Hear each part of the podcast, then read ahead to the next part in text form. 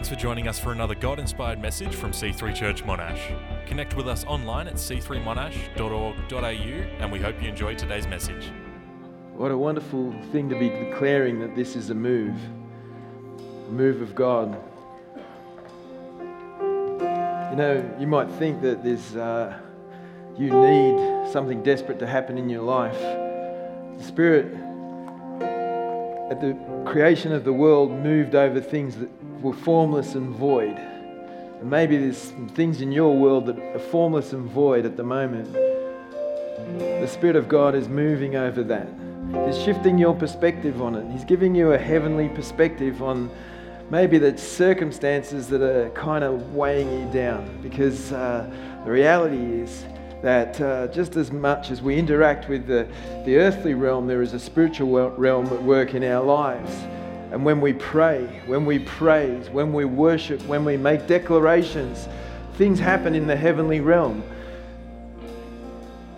Demonic forces are, uh, are bound up. They are inhibited in their ability to affect you the way that they have been designed to. So when you pray, when you praise, when you worship, when you raise your hands, when you make declarations like there is a move of God happening over your life, there's something happening in the supernatural realm. And it's exciting to be a part of it. And sometimes we, we just feel like we're kind of plowing away and it's a hard grind, and often it is, but there are things that are happening. And that's why when we enter into places and moments like this, it's a transcendent experience. We're experiencing God moving over our heart, over our life, over our thoughts, over our perspective, over our physical body, over our financial world, over our relational motivations, over the things, the insecurities and the intimidations that come against us. There's a move of God pushing those things aside. So, Father, right now, I just thank you, Lord, that in this place this morning, we would be so aware of how you are moving over our life and over our world. So personally, so privately, and yet so powerfully, God. And we give you full and free rein in this day. Move over us afresh, God. Thank you. Thank you, God. Thank you, God. Thank you, God. Thank you, God. Thank you. Jesus, Jesus, silence me, Jesus.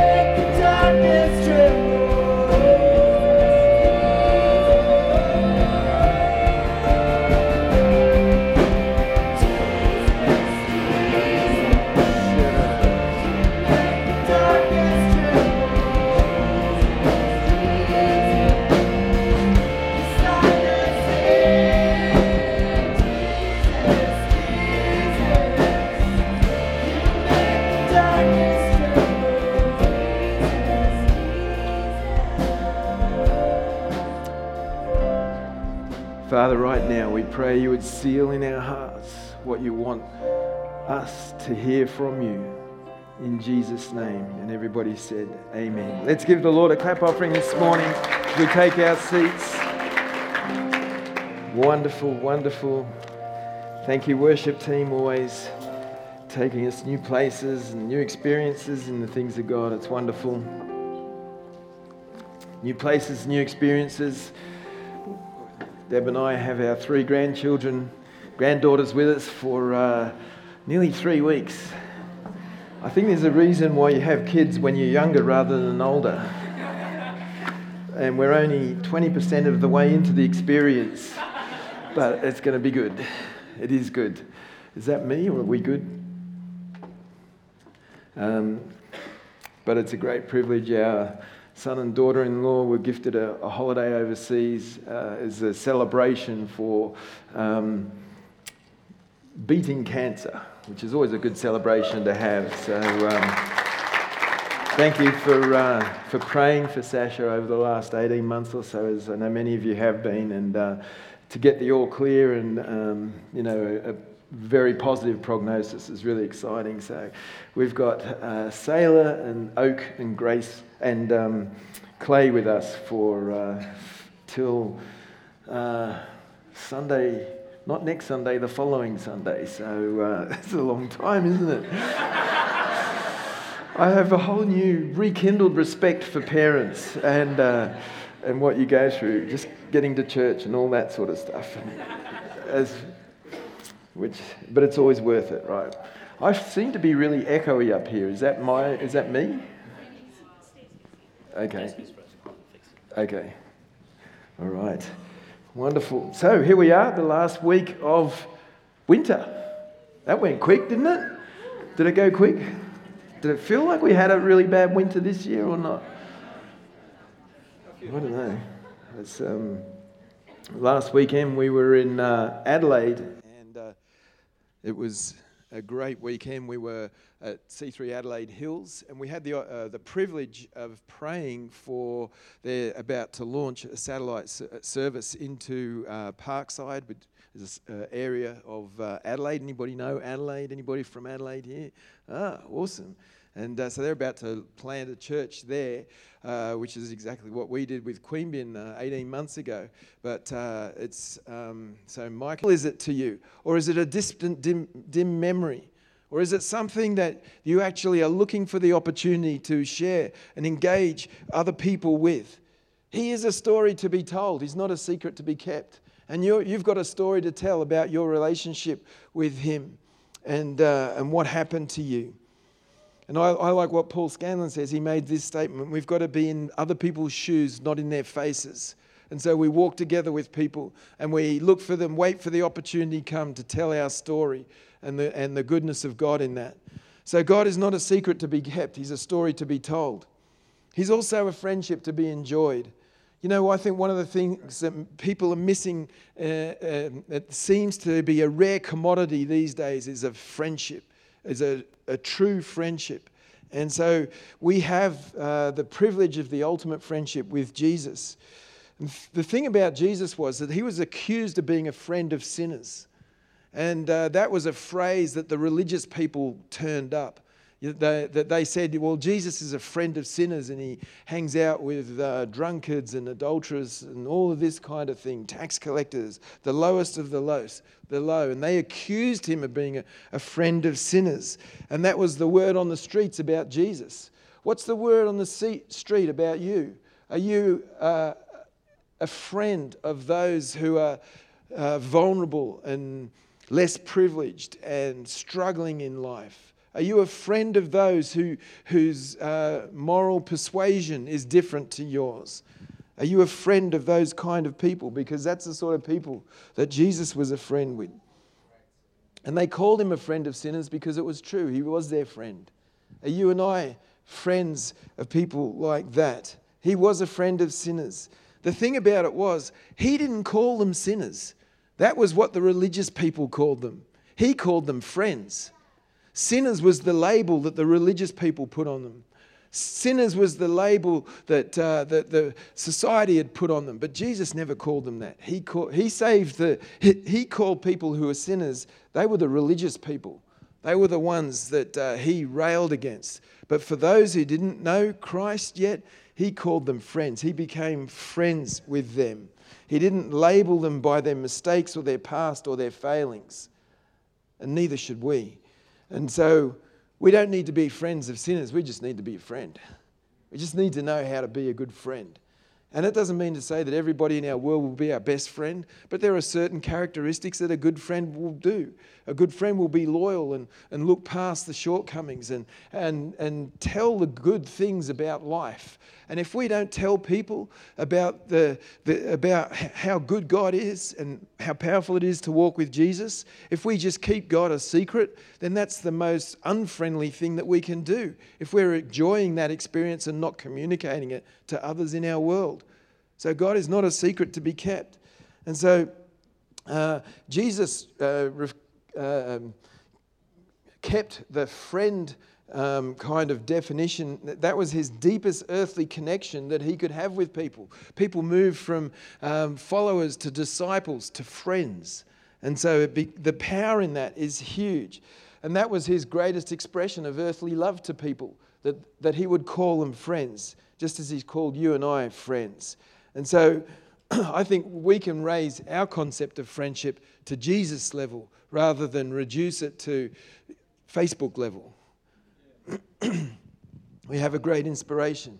God is not a secret to be kept. And so, you know, God is a, a friendship to be enjoyed.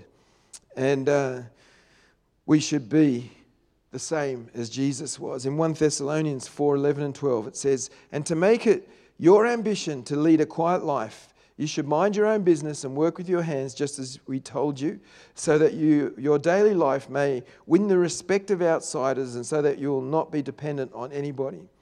You know, the, the whole friends of sinners thing is about winning respect, earning the right to be heard.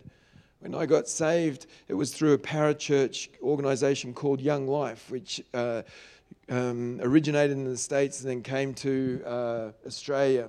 But one of their key things was what they called friendship evangelism, earning the right to be heard. And so that, you know, it's, it's all about that and, and not about the, the soapbox or the pulpit or anything else. It's, earning that right to be heard. And uh, that's what that scripture, you know, when we win, win the respect of outsiders, there'll come a point when they ask us, so what is it about you that's different? And then we can tell our story. And so our daily life is a witness and we're being watched. People are watching how we react in situations and how we handle pressure, how we respond to injustice, how we interact with the political and social debate that's going on around us, how we engage with the vulnerable in our world. People are watching how we do all of that. And that's, that's true Christianity at that level, working that stuff out. And so we need to think those things through. I think sometimes we're almost ashamed to be Christians because we feel that, you know, the, the labeling that has come our way over time has uh, uh, sapped our sense of, of identity and worth and value in that. And yet that's what we're all about. And our, our, our actions should be speaking way louder than our words should ever need to speak. 1 Timothy 1 5 says this The purpose of my instru- instruction is that all believers would be filled with the love that comes from a pure heart, a clear conscience, and a genuine faith. faith. If, that is, if, if we are characterized by this kind of thing, then we're going to be influencing people for the gospel, that we are, we are actually going to be making a difference. Uh, a love that comes from a pure heart, a clear conscience, and a genuine faith. A pure heart. It's not motivated by anything other than the love of Christ, of introducing people to the best friendship that they could ever have. A genuine faith means that whatever the situation or circumstance we find ourselves in, we actually still live and respond to that Christ like thing that is in us. And so it's very, very powerful. And a clear conscience, well, our conscience is clear because um, we've been washed clean. We have a personal relationship with Jesus. He paid the price for our sin. A clear conscience doesn't mean that we're not uh, sin f- less in some ways, but it means we're not motivated by sin, we're not motivated by opportunistic, uh, self serving attitudes and that kind of thing. But, but we're just, there's a clear conscience because there's no condemnation now. Christ has paid the price. The thing about it is, it's not, for Jesus, it was not a popularity contest, and for you and I, it's not a popularity contest. We don't need to be popular to be effective as Christians. In the workplace, we don't need to be popular to be effective with our faith. And so we, we um, you know, Jesus, his popularity was so high that they crucified him in the most public and embarrassing way. And so, for you and I, our faith may cause us to come under um, ridicule at time and pay a price, but it doesn't change the truth and the reality of what we are communicating and what we are living and experiencing. So, with the friendship that we have with Jesus, it should be, should be told, should be talked about, and should be encouraged for others. So, Mark 12 14 says this And they came and said to him, Teacher, we know that you are true and do not care about anyone's opinion, for you are not swayed by appearances, but truly teach the way of God.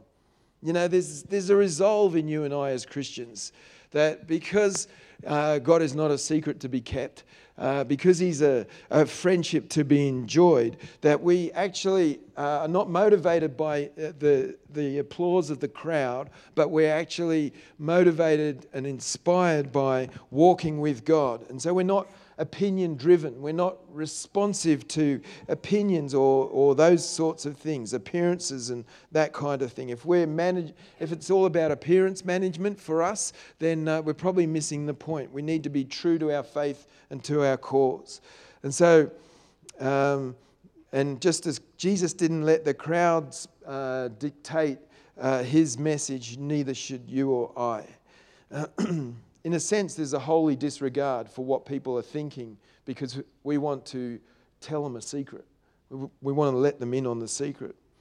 So Jesus is uh, not a secret to be kept. He's um, a story to be told, a friendship to be experienced, and he's also uh, a light that brings out the God colours in the world around us. And so, for you and I to contextualize our faith properly, we actually need to know how to be that light and to bring the colour out in the world around us, as that scripture in Matthew uh, 5 talks about. Just think about the, the impact that your faith brings God's colour to the world. So you actually get to see things in a, uh, a different light. You see things uh, situations and circumstances in a different light. You're not, it's not all about self. It's, it's about soul. It's about what God is doing in people. And you have a perspective. So you bring the God light out in people, the God color in people. And so that becomes an incredibly powerful thing. Uh, and so we need to contextualize our faith properly. I want to just spend a couple of moments thinking about what, what is your theology of work? So, if, if God is not a secret to be kept, so I'm, my assumption here is that most of us are either in the workplace or in uh, the student uh, arena. So, what, what is your theology of work? Because and the reason that is important is because it will shape the way you interact to the people in your world around you. And, uh, and I'll get to that in a minute. But we actually, because you probably haven't thought about, oh, do I have a theology of work? And maybe you do, and maybe you don't. But maybe I'm suggesting today that you should think about what that is, and I'm going to help you how in a few moments. Do you have a theology of marriage? What, what is, is that shaped by society, or what is it shaped by? Do you have a theology of sex and sexuality? What's that shaped by? We need to have reasons why we think the way that we think and interact in the way that we do. And so, a theology of work is an interesting thought. Because if we think that we go to work to earn money, maybe we're missing the point. Because I, I would suggest to you, and, I, and the scripture would support the fact that our work is just an expression of what God is doing in and through us and the grace that He's put upon our lives to live and use the gifts that He's put upon us. And so, in order to uh, actually uh, do that well, we need to contextualize our faith properly. So you could well be the only Christian in your workplace. You could well be the only Christian that people that you are working with on a day to day basis have ever interacted with. You could well be a, a, very bright light in a dark place. You could well be the one person that God wants to bring the God colors through into that situation. And, and so, and I, you know, obviously the context for Canberra is that uh, many, of, many of us are working in the public service here or contracted to the public service, however that works, you know, and, and so, you know, that has, that's fraught with challenges because you've got to be so politically correct and there's subtle uh, messages coming at you through the system and all that kind of thing. So all the more, what an incredible opportunity that you have to bring the God color into that world. and to dismantle people's perceptions of what they think Christians are. And so that's been entrusted with you. So if you have a theology of work that says, well, I'm just going to turn up, get my paycheck, and go home every day, then I, I would say that you are selling yourself and God short because it's actually way more than that. Work is not primarily a thing one does to live, but the thing that one lives to do. So, work is an expression of what you're gifted for, of the opportunities that have come your way, the doors that have opened. Work is an expression of God's leading and calling on your life. And so, if we're talking about pursuing our calling, you know, if we think that all that's talking about is vocational ministry, we've completely missed the point. And I want to, because I want to suggest to you that today, that your calling uh, is your workplace, wherever you are and whatever that is. So, and, and because of that, God is not a secret to be kept in that place. You are actually not just working a job, you are uh, responding to a calling. And so, there is a school of thought, uh, I'm not a theologian, but uh, around what, what is called dominion theology, which would suggest that, uh, uh, that in order for God to come, we've got to Christianize the government, we've got to Christianize the, or the education system, we've got to, from a top down approach, uh, exercise dominion over society. But I would suggest that there's a different way that you and I are called to be God's light into dark places. And that in actual fact, we can be way more subversive by working from the ground up. And that as more and more Christians, more and more faith people rub shoulders with more and more people in the workplace, influencing people not to change the system, but to actually win people's hearts and, and tell them about the greatest secret there is in life, that becomes a far more uh, personal thing to do. And, and it's not about power and control, it's about relationship as you come alongside people. And so, uh, so your work, as I said, not primarily uh, a thing that one does to live, but actually the thing that one lives to do. So that's a, a, a really big thing. So that means if, you- if you're living to do what God's called you to do, and He has happened to call you into the public service, for instance, that's an awesome thing. So let's do that to the best of our ability. It should be the full expression of the workers' uh, faculties, the thing in which they find spiritual, mental, and bodily satisfaction, uh, and in the medium in which uh, they have offered themselves to God. So each and every one of us are uniquely gifted. And so God's gift has enabled you to actually work the job that you were in, and you're in that job to make a difference, to make a difference uh, in response to your calling. So we're not working to simply earn money or to just be happy. We're actually working to fulfill the calling of God on our lives. God created humans to use their unique gifts in fruitful labor for others. Uh, and they won't be happy if they can't work. So that's why there's a dissatisfaction uh, if we're not working. There's a, a- there's a, uh, a dissatisfaction in that because we're actually designed to work. And work isn't a punishment, it's part of God's plan to reach the world. And so that becomes a very powerful thing. Uh, even impressive, well paying jobs won't satisfy if they fail to allow the full expression of the faculties of the worker. But confusion about the right career isn't the only reason so many people hate their job. If you hate your job, it's not because you're in the wrong career. Maybe you've lost sight of the sense of the call on your life. You're using, maybe you're not using your gifts in the way that God wants you to. Or maybe if you shifted your perspective, you might find that you enjoyed your job a whole lot more.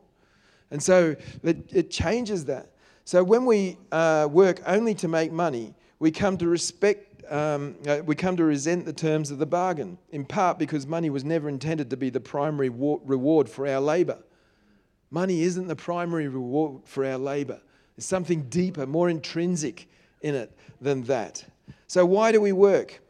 Is it purely for ec- economic transaction? Or is there something deeper? Work is not simply a means to an income, It is about stewardship, productivity, fruitfulness, relationships for the good of the world and the glory of God.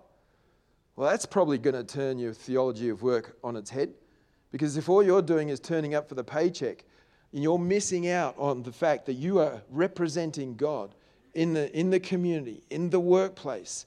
You know, it, it, I, I, I think this is why our vision to change Canberra is so broad and, but, uh, but so personal. It's like, how do we change Canberra? Oh, well, do we expect the government to all of a sudden become all, all become Christians and then they'll pass moral laws and we'll all live happily ever after? I don't think so. I think the way that we'll change Canberra is one worker at a time, understanding that they are called by job into their workplace, into the public sector, into the entrepreneurial world that you're in, or wherever it is. When we understand that that is our calling, that we've been gifted to that, that's uh, incredible. Incredible. And I know that we've got some high achieving uh, workers in our congregation, which is inspiring. I love it. There are people in our congregation that you've been gifted uh, to earn and make money, not for your own sake, but to advance the kingdom of God. And are you using that influence to its greatest effect? I, you know, there's people in our congregation who are part of executive level leadership of global, global organizations of 2,000 employees. You know, there are people high up in the public service in our congregation. These are significant, significant opportunities, not to change the system, but to rub shoulders with people that nobody else is going to be able to talk to. And you're in that position. That's what your calling is. God is not a secret to be kept. He's, he's, he's shouting loud and clear through the color of your life if you'll let Him. And it doesn't have to be weird in the way that we do it. It comes out of our, of, the, of our work ethic. And so it's so, so powerful. Why do we work? Is it, uh, so what, what did I get up to? The third thought, the third thought, you know, you are made in the image of God. You are an image bearer. Why do we work? So that the image of God can get into the workplace so that the image of God can get into the public service, into the corporations and the educational arenas. You are an image bearer where you work. So you're showing off God's excellence, His creativity, and His glory. How awesome is that? If you have that perspective when you go to work, it's kind of like, okay, God, how are you going to show your glory today through me? But you're an image bearer. That's what you're designed to do.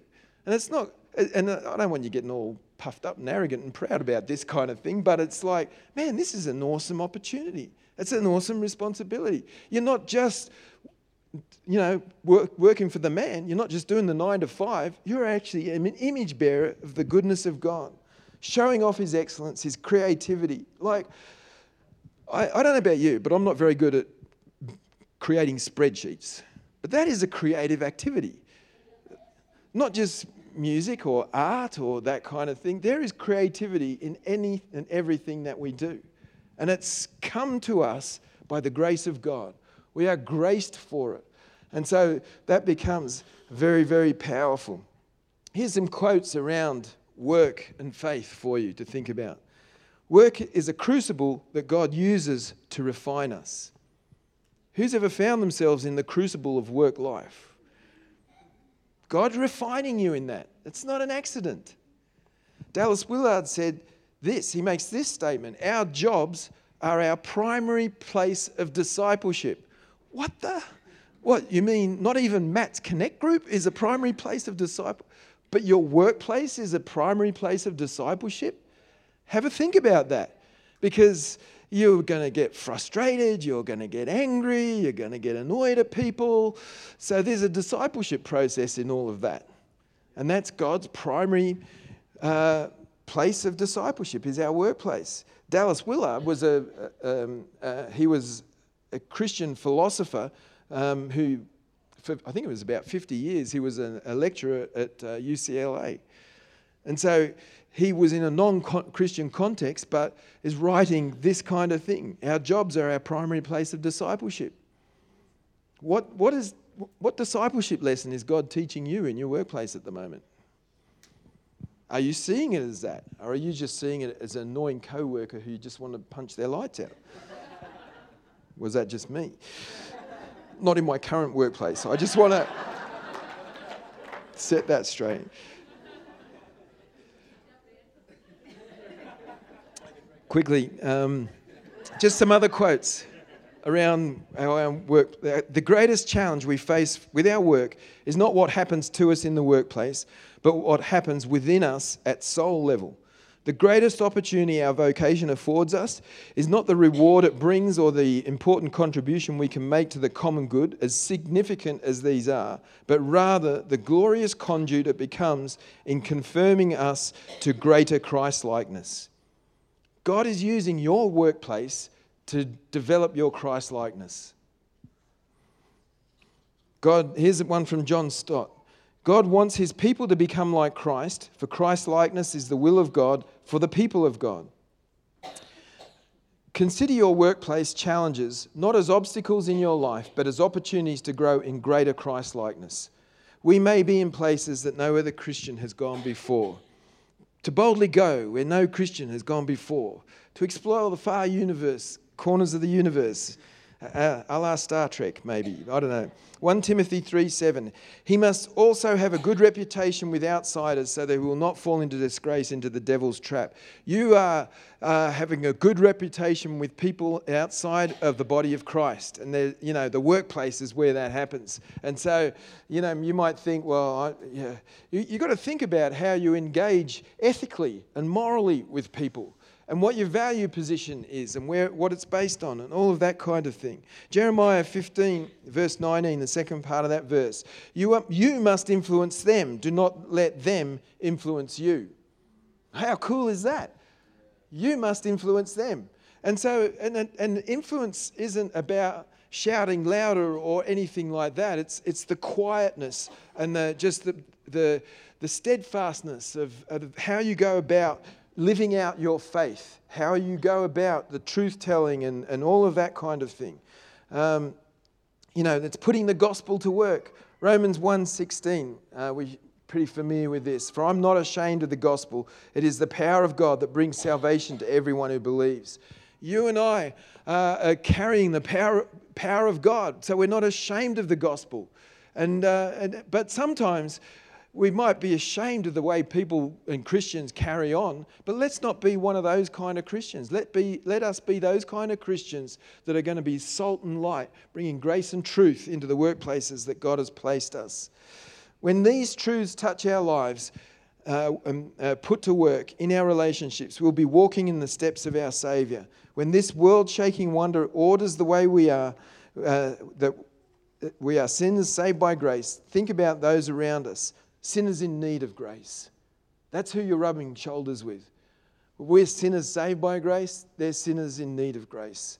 And so we actually have the privilege and the opportunity to identify how God may be working grace into their lives. And we need to be good friends. Be good friends with them. Then they'll be good, uh, you know, we'll be called friends of sinners as well. That we'll be the sort of people who are, are, rubbing shoulders. We're not negatively influenced, but we're actually positively impacting those around us.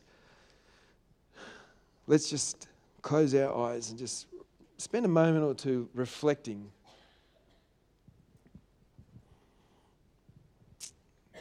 Obviously, there is a, a myriad of diverse workplaces represented here. But each and every one of you have being called into your workplace. Now, if you're feeling unsettled or you feel like you're in the wrong place, then do something about it. But don't just, don't just um, acquiesce to passivity. Understand that you are created in the image of God. You have been graced by God with skills and, and um, giftings to be used and to reach people. He will give you the right words at the right time if you're in the right place. Father, right now, I just thank you, Lord, for the diversity of people in the life of our church and the workplaces that are represented here. I thank you for the public servants and the entrepreneurs. I thank you for the, the corporate leaders and, and the educational uh, facilitators in the life of our church. I thank you, God, that for each and every one of us, we would understand that the calling that is upon us, God, that you are not a secret to be kept, but you are a story to be told and a friendship to be enjoyed. And I thank you, God, that you would help us bring the God colors out in the world in which you have placed us, Father. Lord, forgive us where we've just been uh, uh, transactional in the way we've engaged, that we just go for work, go to work for, for the paycheck. Lord, help us see the God opportunities in our workplace. Help us have a healthy theology of work, Lord, that, that we are using that for your goodness and for your glory. And I thank you, God. I thank you, God. Thank you, Lord. Right now, if you're here and you don't know Jesus as your personal Savior and Lord, I would love to take this opportunity to invite you into the greatest relationship. I'm about to let you in on a secret, and that's the eternal life through Jesus Christ. He died, paid the price for our sin so that we don't have to pay the price for sin. We don't have to live with the shame and the torment and the regret because He took it all for us. We can walk in the grace and the forgiveness of that. If you don't know Jesus as your personal Savior and Lord, I would love this morning to introduce you to Him. If you could just raise your hand so that I could see it, I would love to pray for you. If that's you here today, just raise your hand if you want to make that decision to become a Christian this morning, to have a purpose in your life, to have a purpose in your work, in your job, in your marriage, in your relationships, in your friendships this morning, if that's you. Thank you, Lord. Thank you, Lord. Father, right now, I just pray you would seal upon the heart of each and every one of us, God, that sense of calling. God, that we would set aside that it's vocational ministry, but we, it would become a revelation that we are in the job that you have called us and placed us in for a reason. And I thank you, God, that we can bring the God light into our workplaces. I thank you, God, that you are not a secret to be kept, but you are a story to be told and a friendship to be enjoyed. I thank you, God, that that would be our experience as a body of believers as we go out to see Canberra changed by every interaction. In Jesus' name. And everybody said, Amen. Amen. Let's give the Lord a clap. Thanks for listening to today's message. If you have any prayer needs, email prayer at c3monash.org.au or connect with us online.